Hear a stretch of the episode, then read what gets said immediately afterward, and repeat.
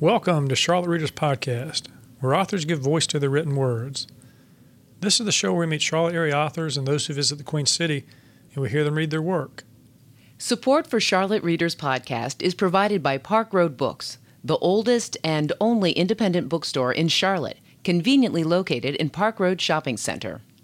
And by Charlotte Mecklenburg Library, a connector of readers, leaders, and learners with 20 locations and a 24 hour online presence. For more information about these book minded sponsors who help authors give voice to their written words, please visit them online at parkroadbooks.com and cmlibrary.org or drop by the bookstore or any library branch.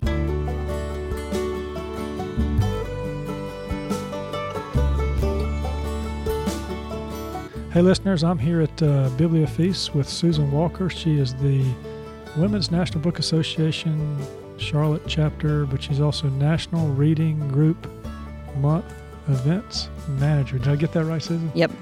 So, so, so basically, that means you're not getting paid anything. They just gave you a long title. That's right. Yeah, yes. Yeah, because this is a volunteer organization. That, Right. It's a volunteer organization. Um, Women's National Book Association has been around since 1917. It was started before women got the right to vote. And um, was started because women were told they couldn't belong to some other book industry professional organizations. So uh, we have a long history. I think about 12 years ago, the organization started National Reading Group Month, which um, is designed, it's a, a basically a marketing program, promotional program to celebrate book clubs, reading groups, and the joy of shared reading.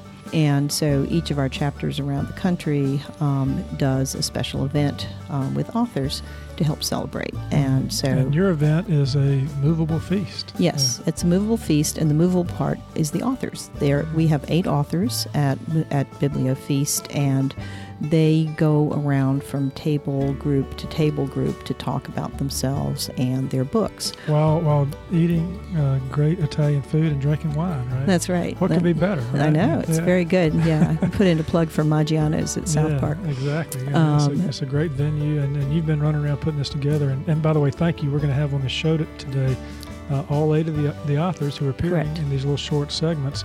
But you had to pull this together, um, and this is available to members of WNBA, but also the public, right? Right, exactly. This is a public event, and um, we welcome anybody who loves books and likes, um, enjoys reading, enjoys meeting and talking with authors. Um, we um, oftentimes get authors who uh, maybe it may be their first books. Um, sometimes we have authors who are you know quite critically acclaimed. Mhm. Um, but we always try strive for an interesting mix of authors whose books, um, again, are books that would be the kind of books that a book club would enjoy reading together and discussing. Now, when this comes out in December, it's too late for people who have enjoyed this feast, but it's going to come again next year, right? We are certainly Yeah. planning to do Yeah. it again next Yeah. year. We also, in the spring, we will have a meeting that is uh, also open to the public. Um, we at Park Road Books. It'll probably be in March this year, but we do our spring Meet the Authors um, evening event, and um, in that case, we usually have three or four authors and.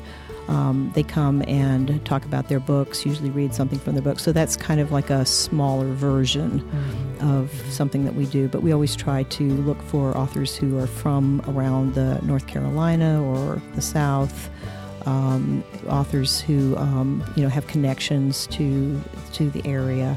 All right, well, Susan, I know you got things to do still, and the cocktail party's getting started. So, thanks for taking the time to sit down. And uh, this is uh, this is going to be a great event tonight. Oh, you're very welcome. Yeah, thanks. Thank you. Host Landis Wade is committed to making this podcast worth your time. He's a recovering trial lawyer, award winning author, book and dog lover whose laid back style encourages authors to read and talk about their published and emerging works. These are the stories that touch the emotions, followed by conversations that offer depth and insight into the readings and writing lives of the authors. You can find links and information about this episode in the show notes at our website, charlottereaderspodcast.com. But enough with the prologue. Let's get to the stories. I'm your host, Landis Wade. Thank you for listening. Hey, listeners, I'm here at uh, Bibliofeast uh, with Jim Hamilton. Jim, how you doing? Doing great, thanks. You came all the way down from uh, the Boone area. Came down from the high country. Yeah, the high country. What what's the what are the leaves doing now? They are hitting peak right now. And we're, and we're in October when we're recording, so by December when we release this, it'll be what? Oh, it'll be bare. There won't be anything left to see. Ho- ho- hopefully, there'll be snow on the ground up there by then. Now you're an author, but you're also the county extension director in Watauga County, right? Yes, sir. Sure, sure what, am. What are you extending? So, I, so extend, we're the we're the outreach arm of, of NC State University. There's there's an extension office actually in every county, and I've been with uh, Cooperative Extension for about uh, going on oh, 13 years. Um, but my background's forestry. I'm yeah, a, I was going to ask you. You were in the Peace Corps, forestry. You're an environmental consultant. Uh, uh, country music DJ, right? uh, that was a long time ago. Yeah, yes, but that was uh, I've, I've worn many hats, okay. and that, that was a fun one. So you're here at Bibliofeast. You're featuring your book, The Last Entry. It's uh, I believe you sort of describe it as, uh, you know, it's painted in the woodland tones of western North Carolina's rural mountains, but you didn't set it in Boone, right? Well, I did. You know, it, it t- technically is set mm. in Boone and the surrounding areas, but I, but I consciously decided not to include any any place names to really say. I wanted it to be because you didn't want anybody to general. say you got it wrong. Right? Ex- that you're exactly right. That's a great way to put it.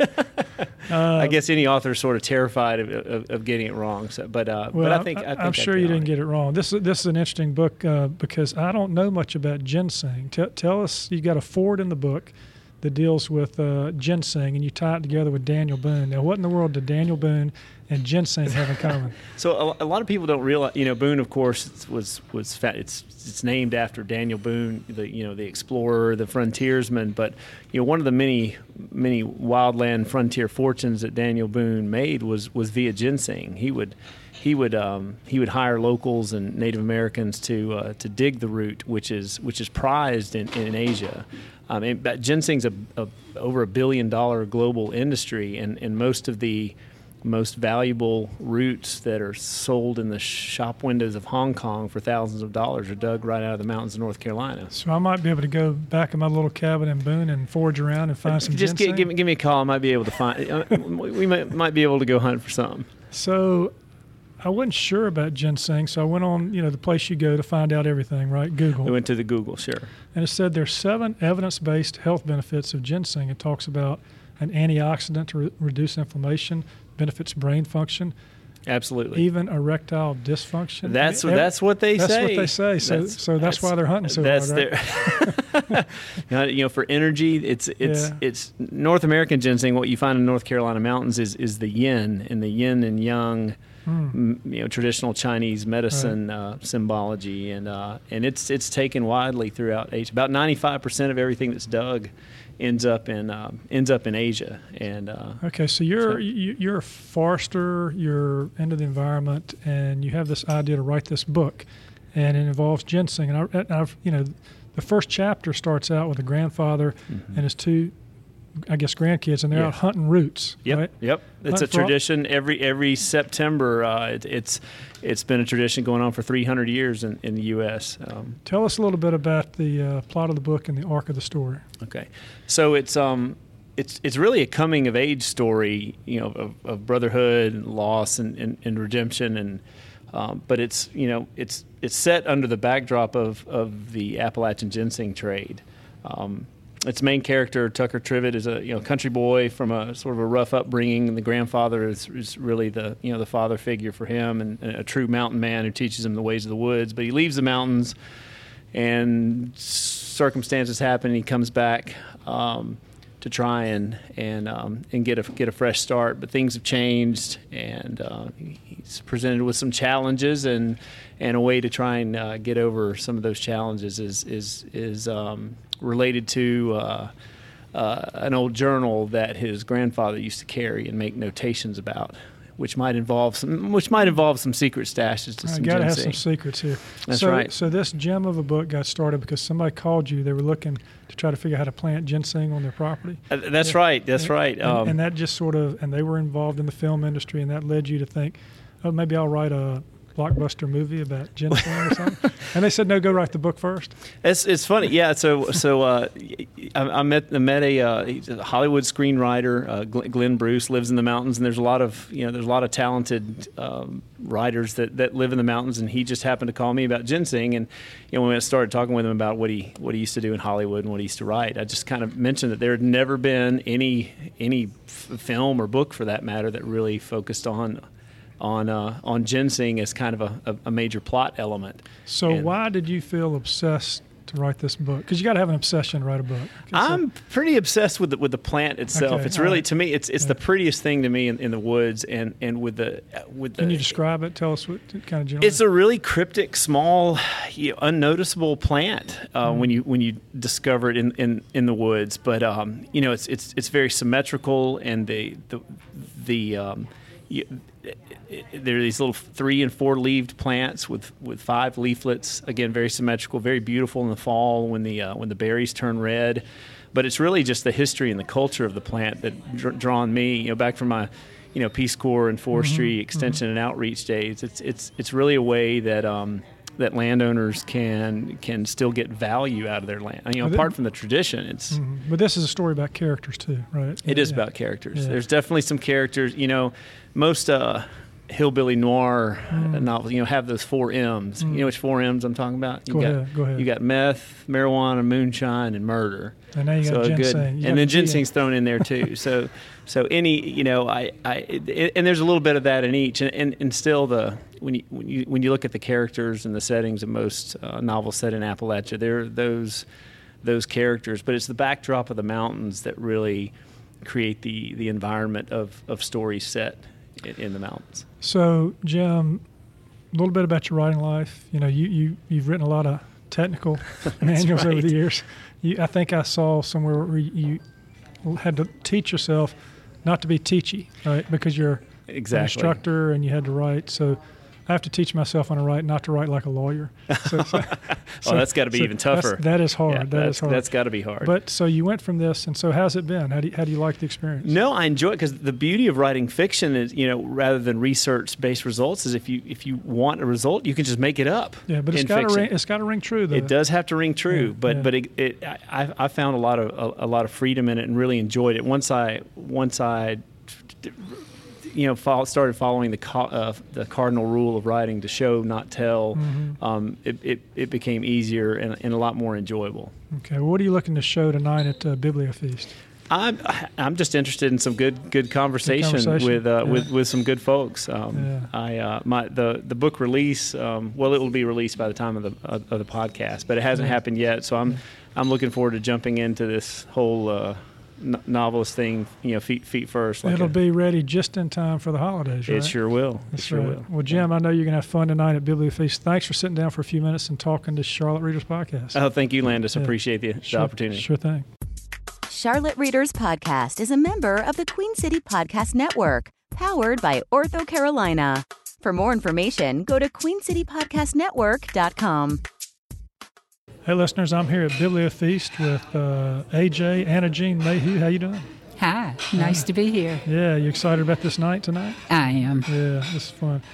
Um, we are here at uh, Maggiano's. Uh, it's going to be a fun night, and we're taking a little time here to talk to the authors who are appearing tonight to kind of get a sense of uh, you know their books here in time for the holidays, right? So yes, you are, but you are an originally a Charlottean. I right? am right, and this book you've written Tomorrow's Bread is about Charlotte. It yeah, is, as of, was my first novel. Yeah, and this one though is about sort of a little bit of a darker side of it our is. chapter here yeah. in, in, our history. But first, your path. You started, uh, I think, uh, well, it says you've got you've taken many turns. You're a court reporter. Mm-hmm. You involved uh, in opera management uh-huh. to medical writing. Correct. And you end up as a uh, really good fiction writer. How did that work? You know? Well, it was a, a, an interesting path. The court reporting gave me a really good feel for dialogue. Yeah, but Listening. I like I like your blog site though. You say about yourself that you're brilliant, secure, genteel, kind, funny, and modest. Oh, you read my blog. yeah, yeah, yeah. But uh, you also said you're inspired by your husband, who writes as well. And, oh, I am yeah. so inspired by him. Um, so uh, you you got really praised for your first book, The Dry Grass of August, and uh, mm-hmm. this book, Tomorrow's Bread, has been out, and it's um, it's generating some conversations. It is. Uh, there's actually something going on in Charlotte now related to the very area that you wrote about. right? Absolutely. and- Brooklyn Village Yeah, is Brooklyn in the Village. works. So Mhm. let's just talk about Brooklyn for a minute, because I grew up in Charlotte, uh, but I was only about four or five years old when your main character got their little notice at, the, at the beginning of the book in 1961.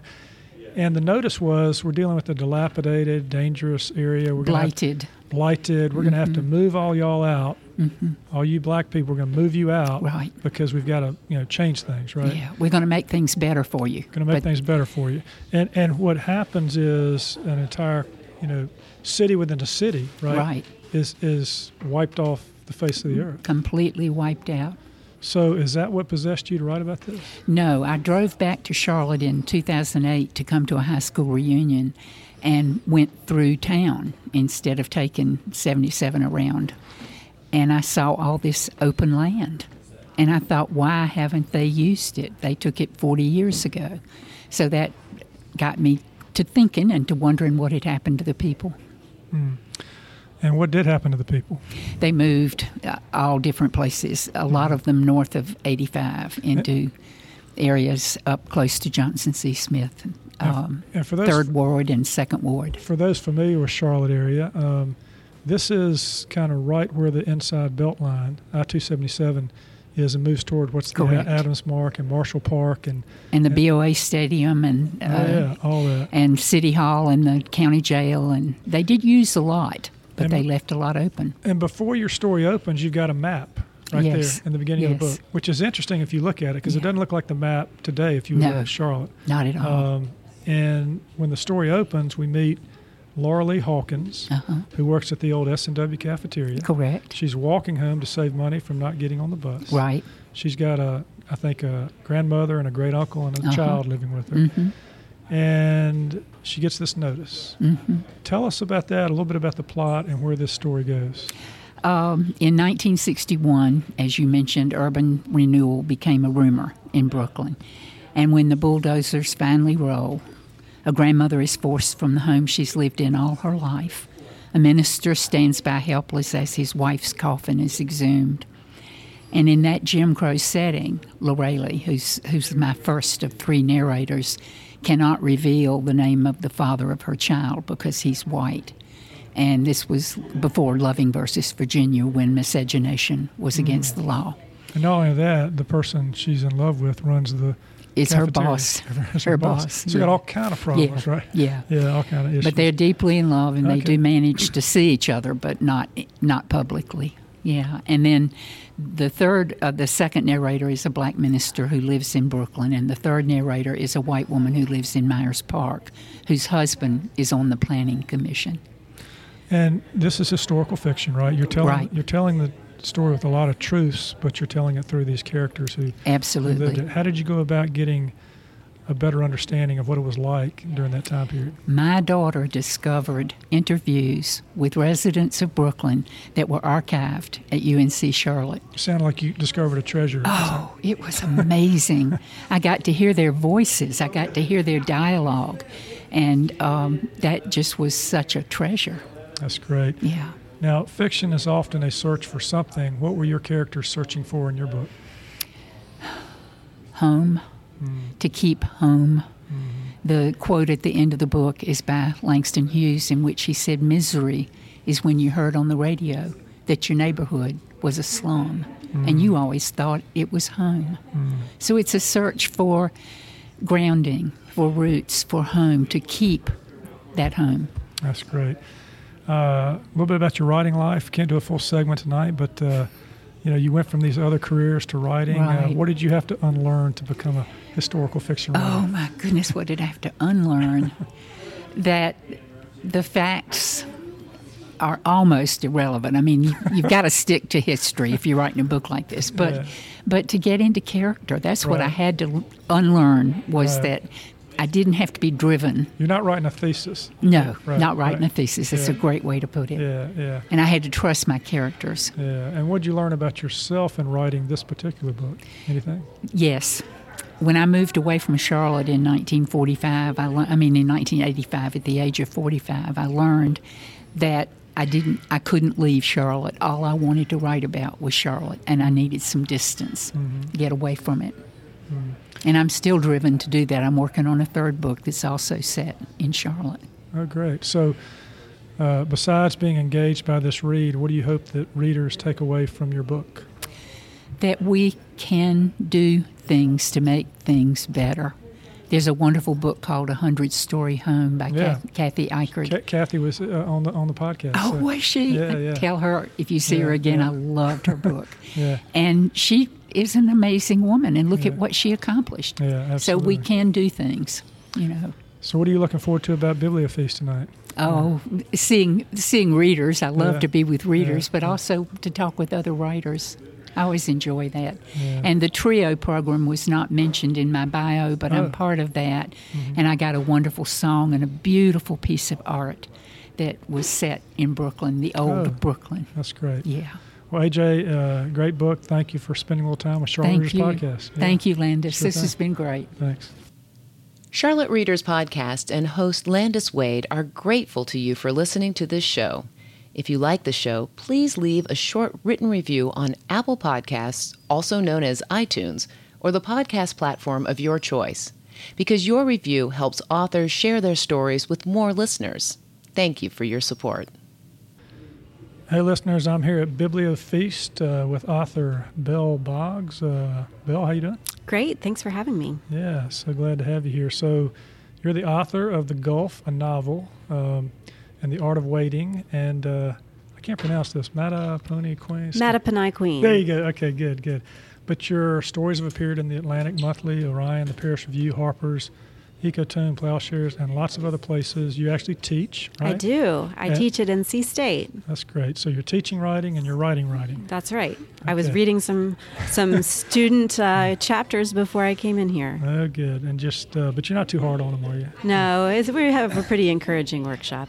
Well, congratulations on all the uh, positive reviews and press uh, for your book. It was a uh, SIBA Okra pick, right? Yes. Yes, yes. And uh, I think, uh, you know, one of Entertainment Weekly's 20 great new books to read in April of 2019. Yeah, right? yeah. yeah. So, how does that make you feel? Oh, great. I mean, you know, it's always nice to um, see uh, your book, you know, reached its readers, and yeah. um, I've had good feedback from people who enjoyed yeah. it. Yeah. Um, so, um, so yeah, it's been a lot of fun. So, you um, you're writing about a character who is trying to be a writer. Yes. And she she's gone through the whole school thing, and she's got her degree, and she's doing her poetry thing, right? And and something ha- she's in New York, and she gets her notice. She's going to be evicted and I guess as her ex fiance comes with this great idea let's start a writing ranch for Christian evangelicals in Florida.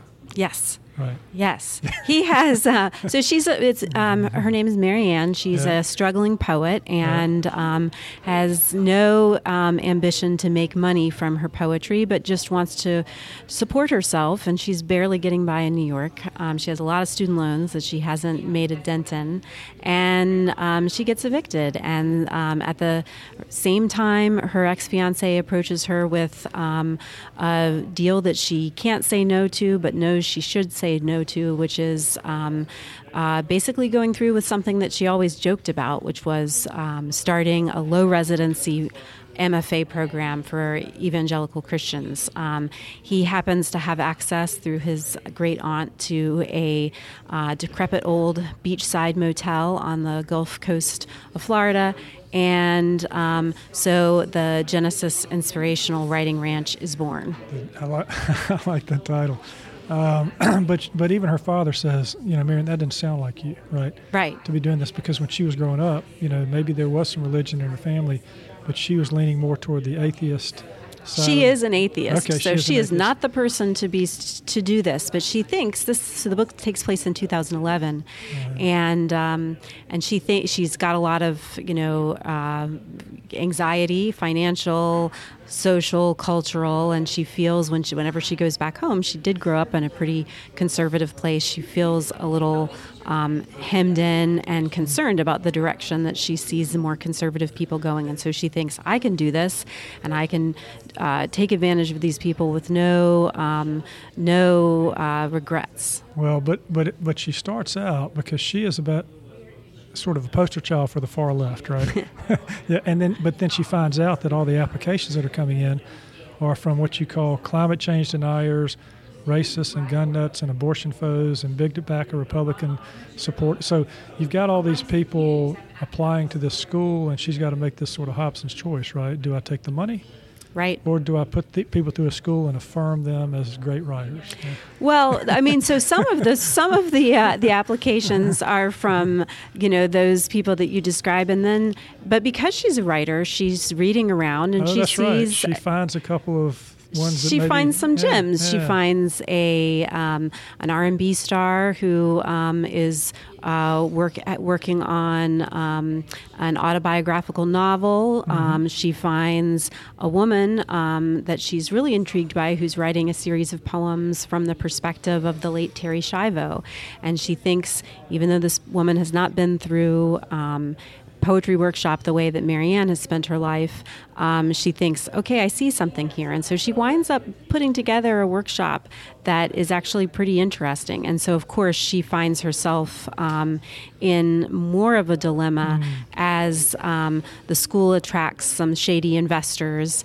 um, because it's expensive to run a school, and Right. also as um, as she feels a lot of um, of responsibility toward her students who are in this program that's um, that's not accredited, that's for profit. Yeah, and, and so you know you teach and you're, you're teaching students in college and grad Yeah. programs and stuff, but there are all these programs out there that we can go spend our money on to become better writers. And uh, is this sort of a did something happen that made you think I need to write about this because some of these schools are probably not everything they're advertising themselves? Yeah, I mean, I you know I, I, I teach actually direct an MFA program at NC State, and um, we have a wonderful program, and we're fully fun. Our students are fully funded, and um, you know I feel very proud of that. But there are a lot of programs where you're going to wind up in a lot of debt, and there. Um, uh, I don't think there is a program like the Genesis Inspirational Writing Ranch, but with the rise of for-profit education, Right. it wouldn't surprise me if there were.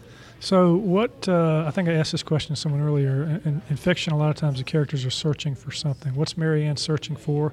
And can you give us a little hint as to her arc in this story? Sure. Um, so she is um, searching for her voice as a writer, but I think she's also um, she's uh, one of the undercurrents of the the story is the grief that she has um, that is um, unresolved um, about the loss of her mother and the disconnection that she has with her sister, who is a woman of faith and is very um, very involved in the church. She's a pastor's wife now and is much younger than Marianne, and so I think that divide in her family, healing that rift, is is. Um, is you know where her motivation takes her, and the the story is is very much about the um, relationship between um, the friendship that develops between Marianne and another woman named Janine, who has the other. Um, well, there are four points of view in the book, but she is the other um, uh, largest point of view section of the book, and um, so that kind of.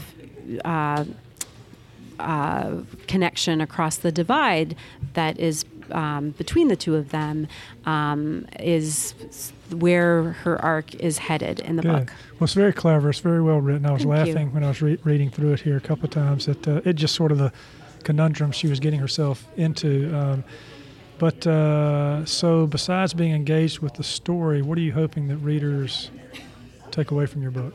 Well, I, you know, I hope that they. Um, I- hope, you know, I think it's a great beach read. I think it's a good vacation read.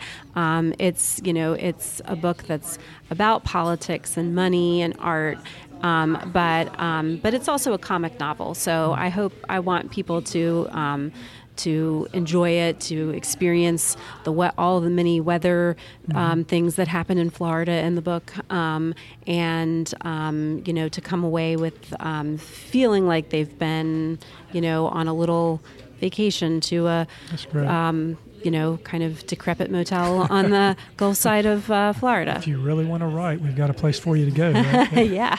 All right, so just one quick writing life question. Uh, I can't do it all, but uh, you've been teaching now, you've been writing several novels. What would you tell your younger writing self, something you've learned since that might help your younger writing self if she'd known it at the time? Ooh, that's a really good question. Um, you know, I think um, what I have realized, um, you know, as I've uh, had to take some time away from writing for a long time. I was a K 12 teacher, and I would have to spend, um, you know, whole semesters, um, whole school years really just kind of gathering up ideas and then writing, writing, writing in the summer. And I think that sense of patience and just enjoyment that I have now, eh, that when I'm thinking of a story or planning in the next nonfiction book, of just brainstorming and enjoyment and enjoying the process and not putting so much pressure on yourself, um, is is one that I remember. And what I tell my students all the time is just read all the time. You know, if you should be reading novels, like you've been reading That's what right. nine novels since Friday. So Exactly. I started nine novels since Friday. yeah, that's bad. But, I don't know if I recommend that, but no, but thank you for doing it. Exactly. Well, look, Bibliofeast is going to be fun tonight too, so have fun. Thanks a lot for joining us. Thank you so much. Sure. Hey, listeners, I'm here with Sally at Park Road Books, and we're uh, talking books of the season. Sally, you got a couple of picks for us? I do. I have a great book from um, Blair Press, which is a North Carolina publisher. It's a great debut novel called Holding On to Nothing by Elizabeth Childs Shelburne. Um, the cover is beautiful, and the book is even more beautiful inside. Yeah, it looks it looks very uh, well. There's some mountains in the background. So where's this set? This is set in eastern Tennessee. Um, the main character is Lucy. Her parents have died when um, she was a young girl. She's being raised by her mother's best friend and the church. Um, it's her goal to get out of this small town and get to the big city of Knoxville, Tennessee. She's working three jobs to make that happen. And Ron Rash calls it a gem. He does. And Lee Smith loved it. She said it's the book that you want to read. Um, you know, contemporary themes of no work, drinking, sex, music, community. Okay. Um, it has everything in it, and I guarantee it'll make you cry. All right, now let's go to the next book that has an ass on the front. I'm sorry, a donkey on the front of it. What what is this book? Don't you forget that.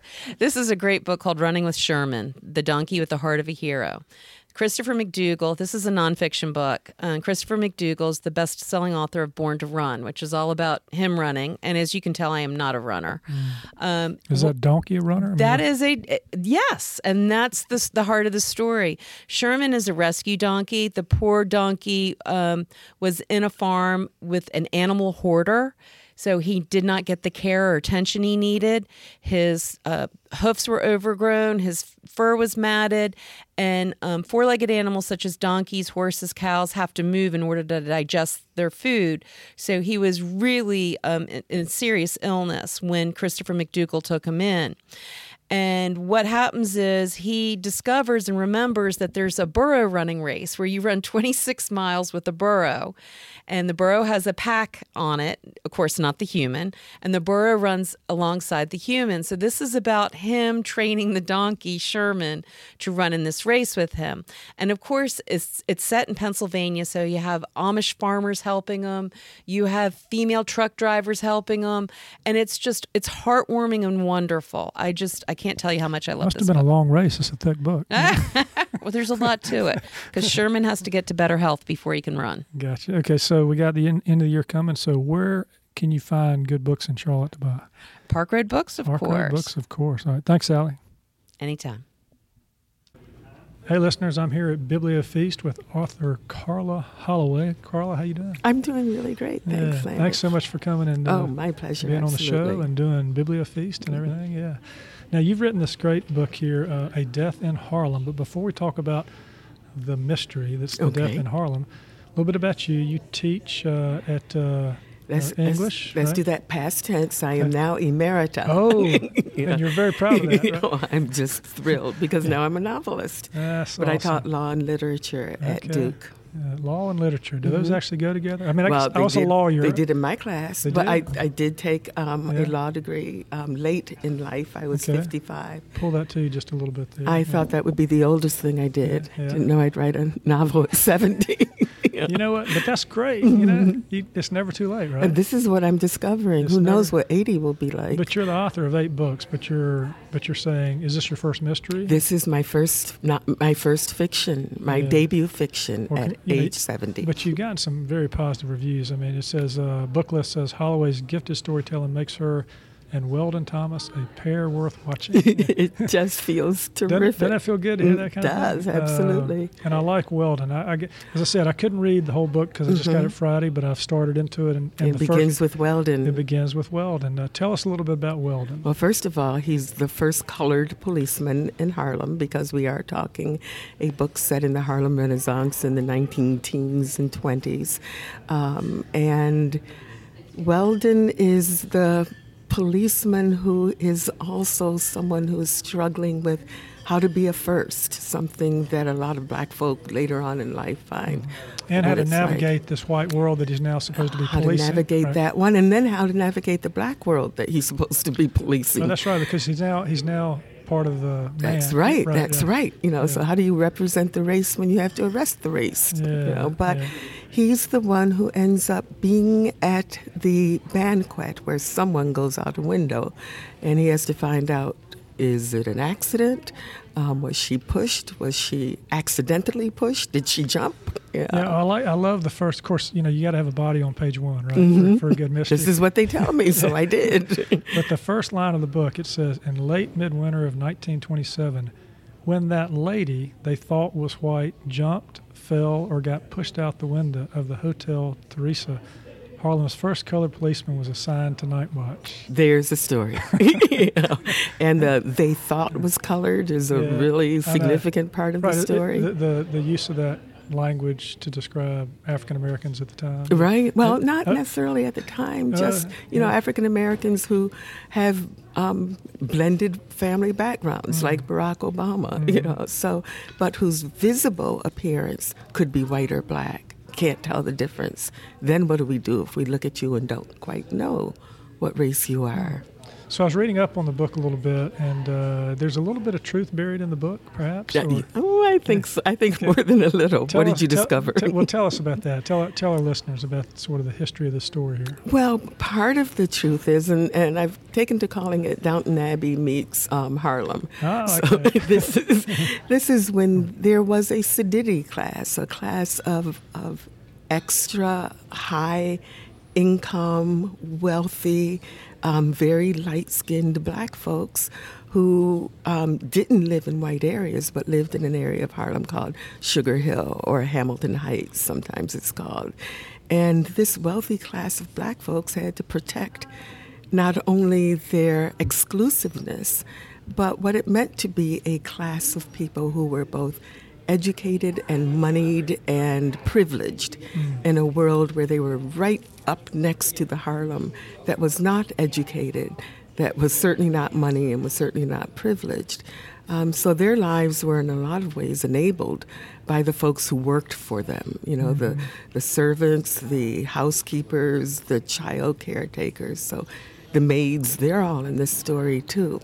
But because my own background was pretty much in that upper class of sororities and fraternities and selective social groups, I knew these people and I wanted to bring them to life in the ways that I remember the rules of who gets to be in and who gets to be out and how we select a suitable um, spouse Sure. for our children was Sure. a part of our growing up. So that's within those buried truths, not so buried. Well, we see, you know, right at the beginning of the story that uh, Weldon's got his hands full because in the very last line of the first chapter, something has gone terribly wrong. Right.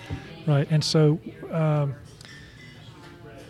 what was it that kind of, I mean, because every author who takes on a book has to kind of be a little bit obsessed or attached to their story. Mm-hmm. What kind of interested you in this story enough to write an entire novel? Oh my goodness, the story actually begins with an author from 1929, Nella Larsen, who wrote a book called Passing, which is this phenomenon of sometimes you could be white, sometimes you could be black, depending on your skin tone and the texture of your hair.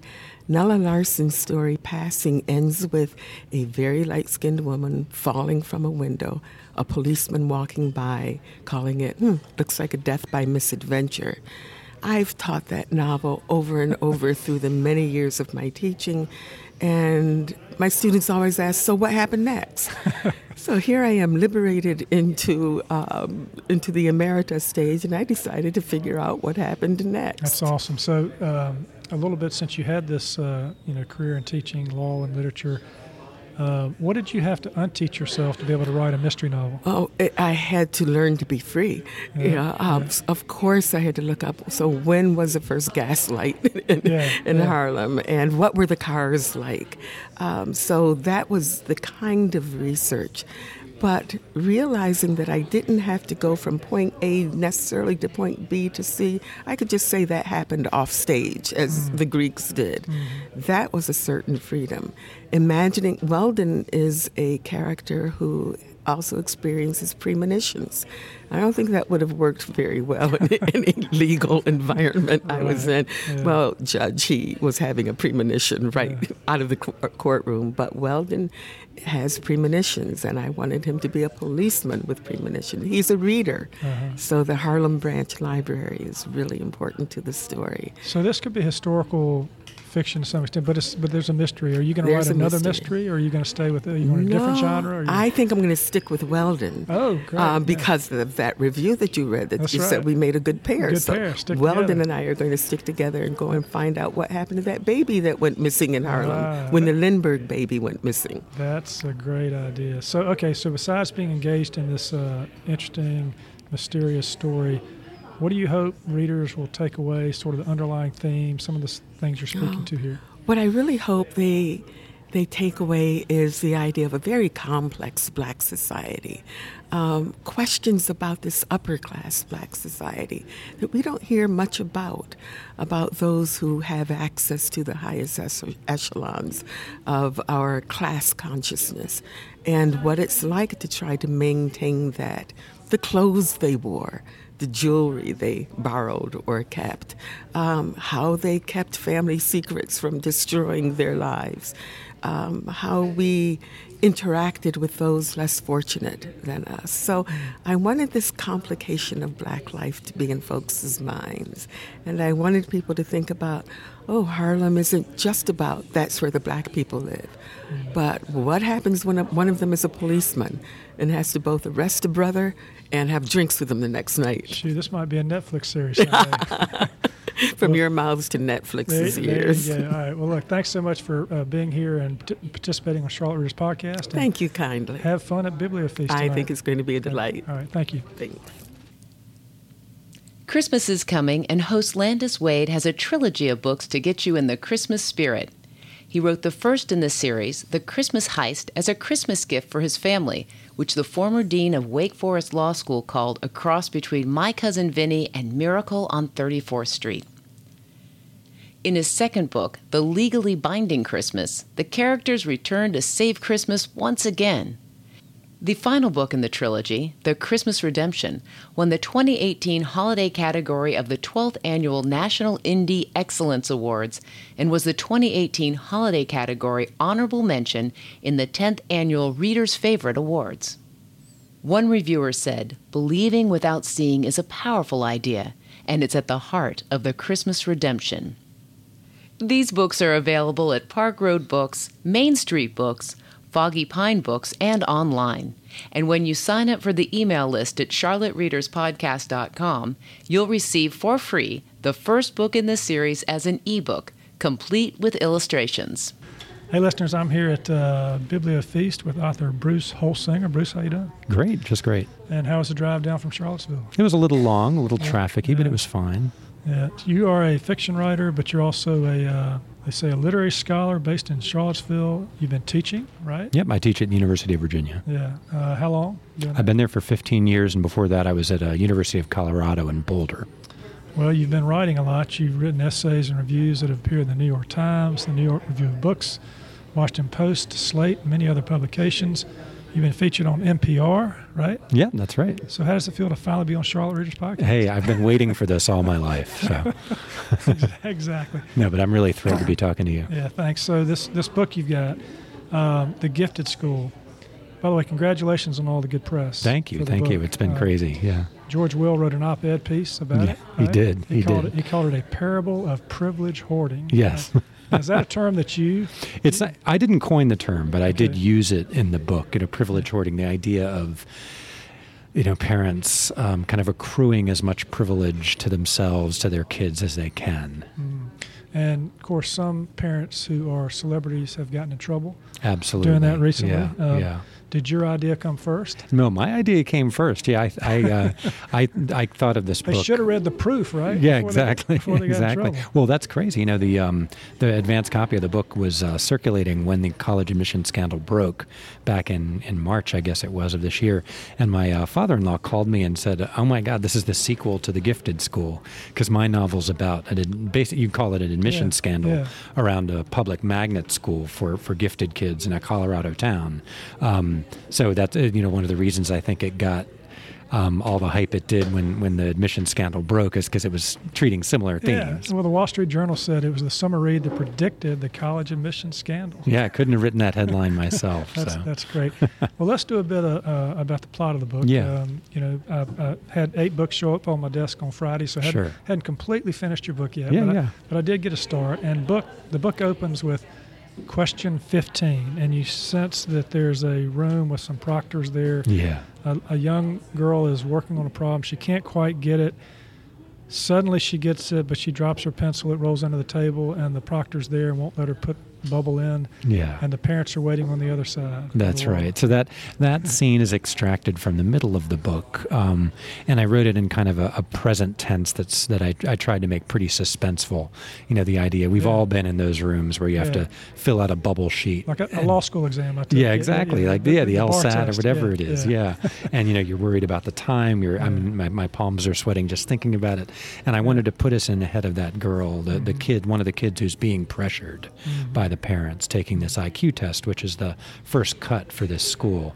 And the girl taking the test, her name is Emma um, Quinn, or no, Emma Zeller. She's one of two Emmas in the book, Mm-hmm. and. Um, the she's the, the daughter of, of one of the moms of these families. And she's that being we- pushed to be academically successful, exactly, right? And Exactly. And So this idea, did, are you a parent? Did, have you gone through this? Or have you Oh, just- uh, not not through exactly this, but I've observed it from afar, and I've yeah. um, I've even participated in in some limited limited ways. I hope. will, will- you plead guilty to some of that? Oh, absolutely, absolutely. Because yeah. everybody wants their children to do well. Yeah, right? yeah, and It's just know- a question of when you push it too far. Exactly, exactly, and and the kind of pressure that we exert on our kids, and and what it does to them, and what it does to their friendships, what it does to our friendships. You know, to with um, with people who have kids of similar age. You know, there's just no matter um, how close you are to your to your friends, to your spouses, to your your cousins or whatever, there's always just going to be some level of you know unspoken competition. So this the idea of this novel was to you know, throw this gifted school into the middle of this community, so like a like a grenade in some mm. ways. That was something that would explode and really make them mm. react in, in different ways. And you start out by introducing us to four women who come from all different, well, they're in all different careers. Yeah. One stay at home mom, one's sort of a hard charger, some are married, some are coming off divorces. Yeah, some are widowed. Yeah. But they're all, this sort of theme percolates in the early stages of the book Yeah. about what are your children doing and where are they Exactly, with their exactly, studies yeah. and so and so's test and all this kind of stuff. Yeah. So you've got this group that seemingly uh, they like each other. hmm And I assume that this is going to spin out of control a little bit. Yeah, so they, they you know they've known each other. They met each other in a baby swim class, you know, ten or ten or eleven years ago when the kids were you know three four months old, Right. and that's when they met. And so they they met when their kids were very very young, and they've just been through a lot of things together over the last decade. And the idea is that you know this will really put their friendships and and to some extent their marriages to a test. Mm. So a lot of times characters, well, if characters don't change, you, don't really have much of a novel, right? So these characters are changing throughout the Yeah. book. Do they change for the better or for the worse? Some Well, that's that. That remains to be seen. Yeah, you know, I, yeah. I they, they definitely change. They definitely, the, the main ones that I follow all come, you know, face to face in some way with with, with a reckoning, um, and the the the idea is not to not to resolve it necessarily, but to open some questions so that readers can can think about their own choices. You know, one of my goals in the novel is really to kind of hold up that ethical mirror to parents and and help us think about what we're doing. And I hope that the the characters in the book get to a point where they're doing that themselves. Mm. So you teach? Uh, do you teach writing or you teach? I teach some writing Teach some workshops. I'm not. I, I teach mostly uh, literature, literary history. Okay. What about your process to write a book like this? It's pretty thick. I'm holding it up. We got some pound. we got some poundage here. Right? Yeah. So uh, do you do the research first? Do you come back? and- No, I'm. I'm a really an outliner? You no? God, no, no. I'm a- such a disorganized writer. So I'll, you know, I'll, I'll start doing a little research, then I'll start to write, then I'll make things up and realize I need to come Yeah. back and check them later. Yeah. And so my research is very haphazard, and so is my writing. I'll write, I never sit down and write a chapter from beginning to end, let alone a book. Mm. I'll always be writing in clusters of three or four chapters at a time.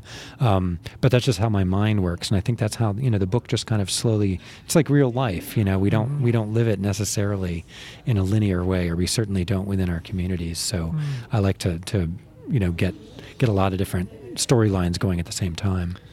So you're at Bibliofeast. What are you looking forward to tonight? I'm really, you know, I, I really like to meet new readers, and and um, one of my favorite things is to get a reader interested in my book, Mm-hmm. and and start a conversation because I do think the Gifted School it's a conversation starter given Right, the topic, right. and so I hope it'll spark some fun conversations tonight. Uh, It's always it's always fun to meet parents who will admit to pressuring their children in different ways and feel a little sheepish about it. So that's so always. are we going to have a sequel on Little League baseball or something? Well, Uh, fu- yeah, strangely enough, there are there is a really intense soccer dad in here. I saw, oh, there is. And. I am a recovering, really Reco- intense re- soccer recovering, dad. So, okay. yes, I don't think there will be a sequel, but but there's certainly be some uh, follow up reflections. Uh, so, Well, Bruce, thanks so much for sitting down with Charlotte Thank Readers. Podcast and talking with us. And, uh, absolutely, it was a pleasure. Yeah, have fun tonight. I Yeah, will. Thank you. You can listen to Charlotte Readers Podcast episodes for free at charlottereaderspodcast.com or at Charlotte Mecklenburg Library's digital branch website. And you can subscribe and listen for free on Apple Podcasts or wherever you like to get your podcasts. Hey, listeners, I'm here at Bibliofeast uh, with author Jon Sealy. John, how you doing, man?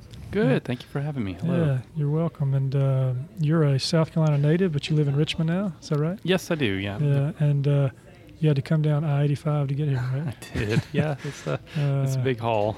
Now, you've had pu- stories published in a lot of different magazines and literary journals, including the South Carolina Review, the Normal School, Pank, and the Sun. And but now you got this book, The Edge of America. And congratulations, it's a SIBA Okra pick. Yeah, Ah, thank you. Yeah. Yeah. that's so, a real that's a real honor. Yeah, you've got a lot going on in this book right off the bat, right? Sure. Yeah. I mean, the the general premise of it is Yeah. set in Miami in the uh, mid '80s. It's not Miami 1984. Vice, but it could be, right? No, no, it's it, but it's it's very much along that along those lines Yeah. where um, it's a uh, uh, a guy with business. Uh, he's a businessman with CIA ties, and he gets involved in this scheme to Right. launder drug money, uh, and he's trying to use it to uh, foment a revolution among Cuban exiles in, in Miami. And um, it's kind of Oliver Northish. I mean, he's sort of like the Iran Contra scandal, and things go south when his daughter steals uh, three million dollars out of a safe in his house, and everybody's looking for him to pay up, and he doesn't have this money. Yeah, so you put us in this sort of world that uh, you know, if you live in, you know, South Charlotte, I'm not used to, you know, seeing this except on Netflix or whatever. Sure, right? sure. So you start off with this guy, and you're trying to figure out, well, what does he really do? He's an accountant. He Mhm, works for this mhm. company. It's kind of a front, and then he Mhm. reveals that he's part of the CIA, right? Mhm, mhm. And the his the problem with him is that he's he really wanted to be down in Miami because he wanted to do something about Cuba. Correct.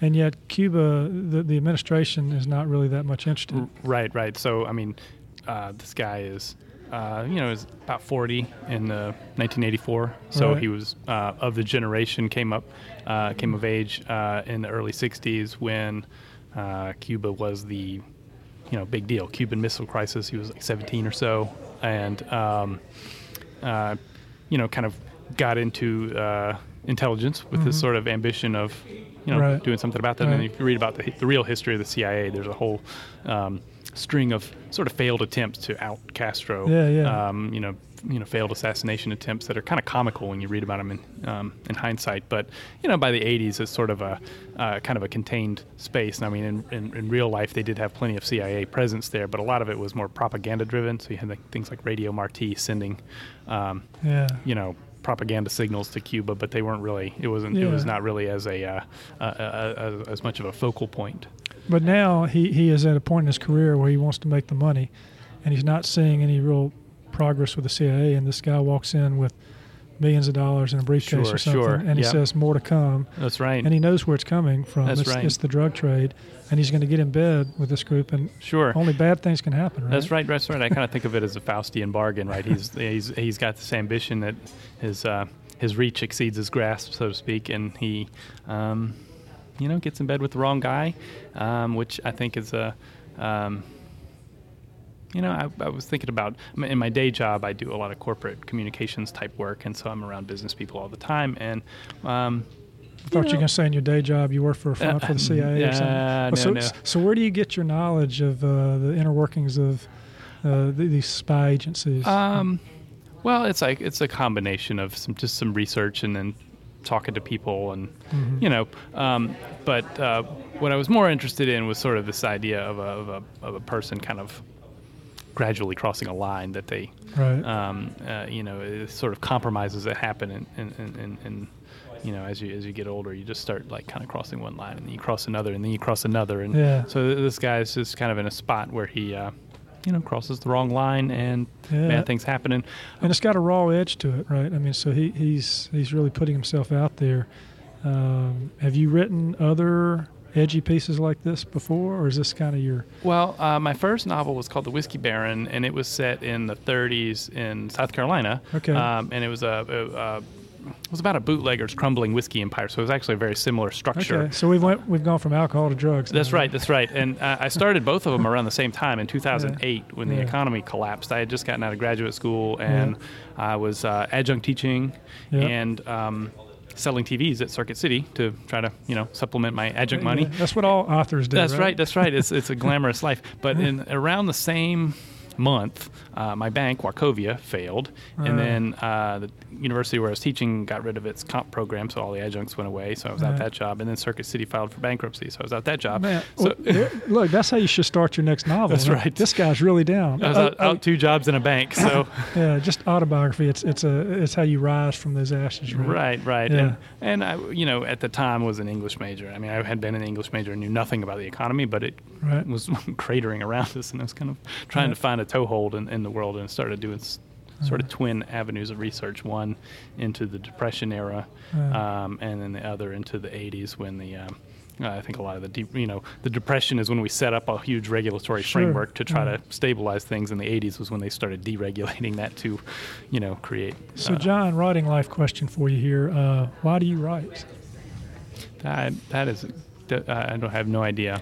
Um, I mean, you know, there's that old Flannery O'Connor quip that Yeah. she does it because she's good at it. Yeah, Um, yeah. Uh, I, I mean, I, you know, You enjoy it's, it. It's fun. It's Yeah. it's a nice thing to do. I mean, and Yeah. I think after you've done it for, enough, you've made a habit of it, it, Right. it becomes sort of second nature, and it's it's it's a nice. Anything interesting we should know about your process? Yeah, your writing process. Um, it's just um, you're making stuff up out of whole cloth. So I mean, it's it's kind of you know you ask, people ask about research or ask about Right. where did this come from, and Yeah. sometimes you're just making stuff up, and that's sort of the fun of it.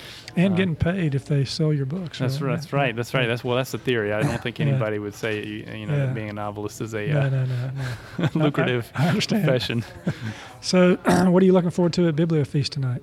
Um, you know, I, I, I've already I, we just got here, but I've had fun just kind of mingling with the with my colleague authors Right. here, and I'm Yeah. just I just yeah, happy to go meet new people. That's fun.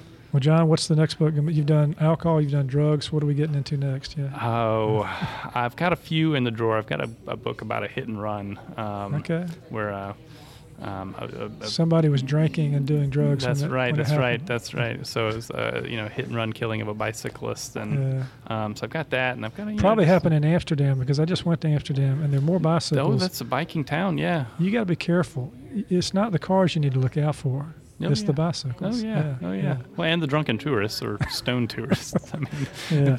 Well, Jon, look, have a great time, and I appreciate you, uh, Thank you. spending some time with Charlotte Readers Podcast. Thank Uh, you. Thank you uh, very much. You're welcome.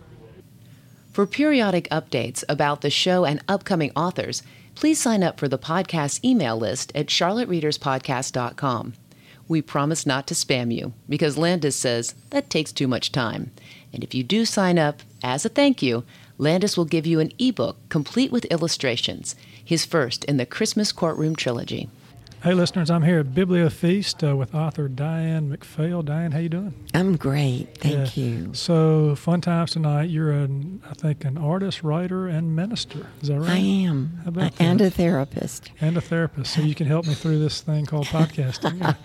uh, you got an MFA, an MA, and a DMin, right? Right, yes. Okay, and uh, you're a member of the North Carolina Writers Network, right? Yes, Yeah, that's yes. great, great.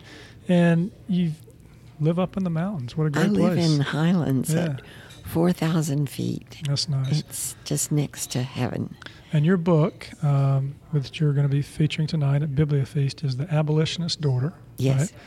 And by the way, congratulations on all the very positive reviews and press you've gotten on the book. Thank you. It's very good. Thank you. Uh, I think, uh, well, I know, I know Judy Goldman here, who everybody loves as a writer. She talks about it being such an impressive book. And, and uh, then you got uh, a lot of other uh, very nice reviews. A tender, sparkling debut that bears gentle witness to the abominations of slavery and oppression while heralding the grace, power, and necessity of righting wrongs and choosing love.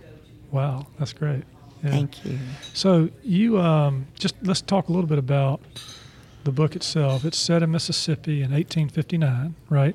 Well, 1859 to about 1866, 67. Yeah. Okay. I'm sorry. Covers- It starts in 1859 Mhm. and Yes, cover- it does. covers a period of about eight years. Is that right? Right. hmm And when the book opens, um, we meet Emily Matthews. She's the daughter of a judge, right? Right. She's begging her father uh, to do something that's not done. I mean, she she wants him to buy another slave and his family because this slaveholder is going to break up the family. Exactly. Sell them.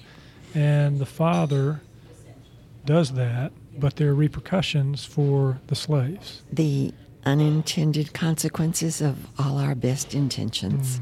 He's beaten, she's raped. They end up on the doorstep of uh, of Emily and her father's house, who, by the way, they're supposed to be abolitionists, but they own slaves, right? Yes, Yeah, that's yeah. a conundrum, isn't it? It is, and is that what you were trying to explore in this book? Well, part of it. Part lots of it, of, yeah. lots I know you explored things. lots of things, but is that one of the but themes? the reason, yes, because it, seems so um, n- nonsensical to say that you are an anti-slavery, slave-owning Hmm. abolitionist. But the reason for that is that um, after about 1830, that's a bookmark date, just not an exact date. Um, it was very difficult to free your slaves, to free a slave. One, you had to take it before the state legislature and present the case, and the state legislature would vote on whether uh, the slave could be freed or not. And after about 1850, with all of the lead up to the war with uh, slave states and um, free states and the compromises and conflicts, um, manumission or the freeing of slaves became illegal in all of the slave states. So it was literally a crime to free your slaves. You could not do it. I, didn't, I didn't know that, so there's an extra layer there to, to try to keep people in human bondage. Uh, Yes. So one of the um, comments that says this book is based on true events and rooted in family history, and it upends stereotypes of the Civil War South. So what stereotypes does it upend? Well, I think just the fact that uh, this judge was, in fact, anti slavery um, is a stereotype Sure. in itself.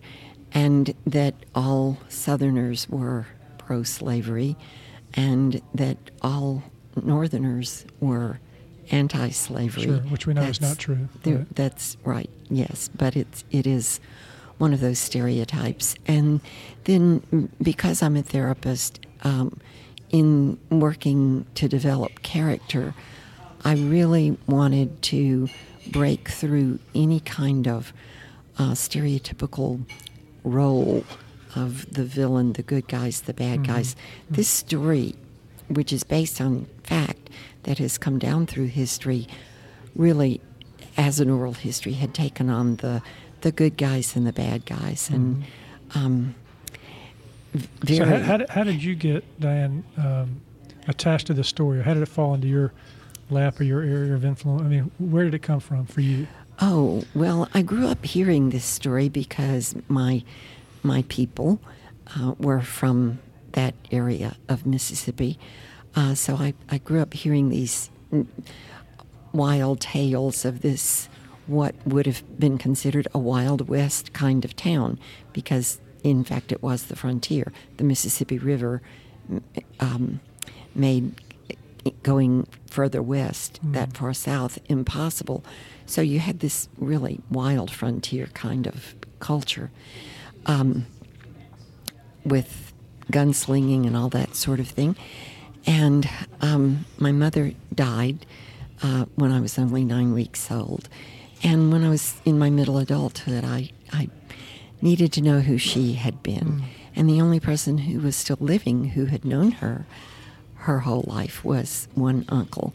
I went to visit him, and he showing me these old photographs, and suddenly here's this this old newspaper article about bloody Greensboro, and I stopped him and I said, Greensboro, Mississippi. Greensboro, Mississippi. Yes, yes, not yes, for sure, Mississippi. Yeah. And I stopped him and I said, Ralph, this story has always bothered me so much. I don't understand the motivation to this kind of violence. I don't understand how it happens once it has happened.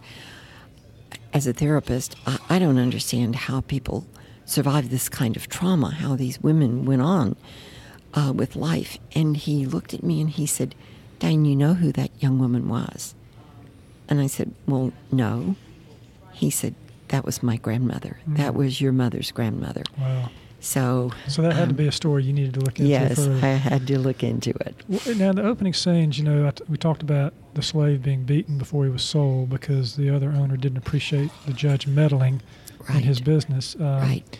And the doctor gets called in, and I found it interesting because the doctor's describing what he can do or can't do to save the arm. But if he does this, which is going to cost more, he's still not sure the arm's going to be any good. So, does he really want to make this kind of investment? You know, as if he's talking about whether to take his dog to the vet and get him some kind of you know, Right. attention. So, Right. so there was this real chattel mentality. you Yes, know, there was. There was. Yes, there was. And then you bring in Jenny, a slave on the judge's land, and is she one of the women who's going to help tell this story? yes, she is. And she's a little bit uh, spunky, right? yes, she is. She Yeah, takes no prisoners. Right, and Jenny she even is- she even brings Emily down a notch, the, the Yes, daughter of the judge, because you know Emily's given a hard time about not speaking correct English. Yes, and I'm going to read a paragraph of that tonight. Oh, great. Okay, that's that's where she says that you know that she speaks a slave dialect even though she knows better because she would dishonor her people yes. not to do so. Yes, Right. exactly. Okay. So this book has uh, an arc. You know, these characters are searching for something. You know, what what are they searching for? Oh, what an interesting question. The judge is, is looking for, he's searching for justice, real justice. Um, and Emily uh, inherits some of that through him and by him. Um, her husband, the doctor, is searching for, I think he's searching for identity. And I'm not sure Jenny is searching for anything. Maybe her freedom. Mm, well, yes, of course, her mm-hmm. freedom. Mm-hmm. But she's also wise enough to know that even with freedom, that that is not going to That's not solve. the end of the, all, that's not, the end of the conflict. story. Right. So a little bit about your writing life. Um, what did you learn about yourself writing this book? Ooh, another interesting question. Um, well, I learned that I could make myself available Hmm. to the story, um, which is something that Madeleine L'Engle, who was my first writing teacher, talks about. Um, that the story knows more than you do. And it's not really yours. It comes to you and asks to be born. Mm-hmm. And if you say yes, then your your job is to serve the work and follow it where it knows it needs to go. That's great. So you're at Bibliofeast tonight. What are you looking forward to about tonight? Oh, I'm looking forward to meeting all these people. Yeah. I've I've been on this book tour now for about six months, Yeah. And it's been the most fun, which is so surprising because yeah. I'm something of an introvert, Yeah. and um, I've become an extrovert somehow. I, I just You rise to the occasion. Then you I'm- go back and recharge. it, it is very renewing Yeah. and and it is recharging it is i love Yeah, talking yeah, to people just hearing their questions hearing their interests well, Diane, great book, and um, I look forward to finishing it and uh, learning more about it. And thank you so much for being on Charlotte Readers Podcast. And have fun tonight. thank you landis Yeah. Charlotte Readers Podcast is available on social media on Facebook at Charlotte Readers Podcast, on Twitter at Charlotte Reader, on Instagram and on LinkedIn at Landis Wade. Hey, listeners, I'm here with uh, author Amber Smith at Bibliofeast. Amber, how you doing? I'm doing great. Yeah, and this is the second time you've been on Charlotte Readers Podcast, right? Yes, I feel like a, a veteran. exactly, exactly. You know the drill. Well, actually, we're not in the studio today. We're sitting over here. They're actually getting the tables ready, and the authors are coming in. so this will just be a little quick hit here about your book. Uh, that's going to come out right around the holidays. So that's good. Yeah. Um, you're a New York Times bestselling author of young adult novels. Uh, the way I used to be, The Last to Let Go, and something like Gravity, and an advocate for increased awareness of gendered violence as well as LGBTQ equality. Tell us why. That's right. Um, so, LGBTQ equality and um, gendered violence, these are things that I care deeply about. They are issues that have impacted me personally um, as a queer person myself. And um, lo- uh, most of my books touch on these, these issues as well. And I think you say that you write in the hope that your books can help foster change and spark dialogue surrounding these issues. Yeah, exactly. So you're going to spark some dialogue tonight? Yeah, let's hope so. I'm ready. Yeah, so get around the table and get it going. So the book you're featuring tonight at Bibliofeast is something like Gravity, right? Yes. And I was telling the other authors I didn't have time to read their book because I just got it on Friday. We're doing this on Monday. Uh, but I've read your book. Yeah, yeah, Yeah. yeah, because we had time to do a long form podcast on this. And it's been described uh, as a very tender, beautiful told story of first love and first loss, and how finding the right person at the right time can be a very thing that saves us, right? That's And- right. And you got two characters, right? Tell us who they are. Yeah, so the book is told from the alternating points of view of the two main characters, Chris and Maya. So, Chris has recently come out as mm-hmm. transgender and is processing a lot of really painful stuff from his past uh, mm-hmm. in the process of coming out and beginning to transition. And Maya is grieving the loss of her older sister. So, even though both of these characters' worlds look so different, the thing that brings them together is that they're both trying to figure out who they're going to become. Mm-hmm. And and so why transgender male? So you chose this. Yeah, you know, it was. Um, it, this was a book I started uh, quite a while back, probably about five or 6 years ago, sort of in the midst of the the big debate around marriage equality, and I found that um, one of the things I saw happening was this sort of reigniting of a lot of homophobia, but in particularly transphobia, and I I felt like I was seeing a lot of the things that I experienced as a gay person when I was a teenager being repeated in uh, you know what's happening with queer youth today and in particular those who identify as transgender or non-binary or gender non-conforming and so um, that really stirred up a lot of stuff in, in me that I felt like I really need to write about this. And so that was sort of um, the beginning of this character who would become Chris. Yeah, and then Chris meets Maya. Maya's a young female that's struggling with her own identity, but for different reasons, not sexual identity, but she's Mhm. lost a sister. She's Right. trying to find her place in the world and she and Chris come together one summer, sort of a young love kind of thing, and uh, yeah, there's a little bit of an arc to this story, right? And, and it has to do with the interrelationships among the families too, right? Yes, yes, Because it's not just Chris and Maya; it's Chris and Chris's mother, and Maya and Maya's mother and father. Mhm. Um, and I suppose if you know, what do they? I asked this question to some of the other authors tonight. You know, a novel can sometimes be about characters searching for things. What are these characters searching for?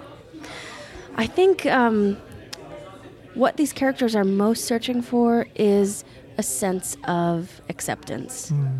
whether that's self acceptance or finding acceptance among among um, you know like minded souls. Sure, sure.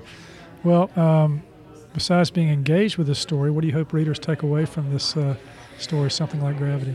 You know, I hope that um, readers can can really identify with these characters, um, regardless of of whether they have um, any experience with um, LGBTQ issues or if they're transgender or not.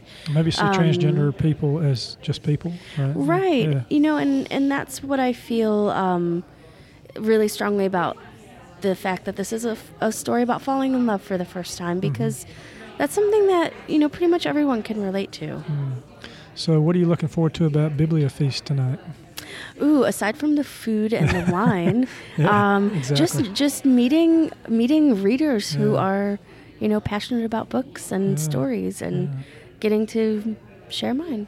So it's uh, it's good to see you again, uh, Yes, Amber. and, uh, always. yeah, yeah. So uh, thanks for being. Have fun tonight. Yes, I will. You Uh, too. All right, thanks. See you. All right.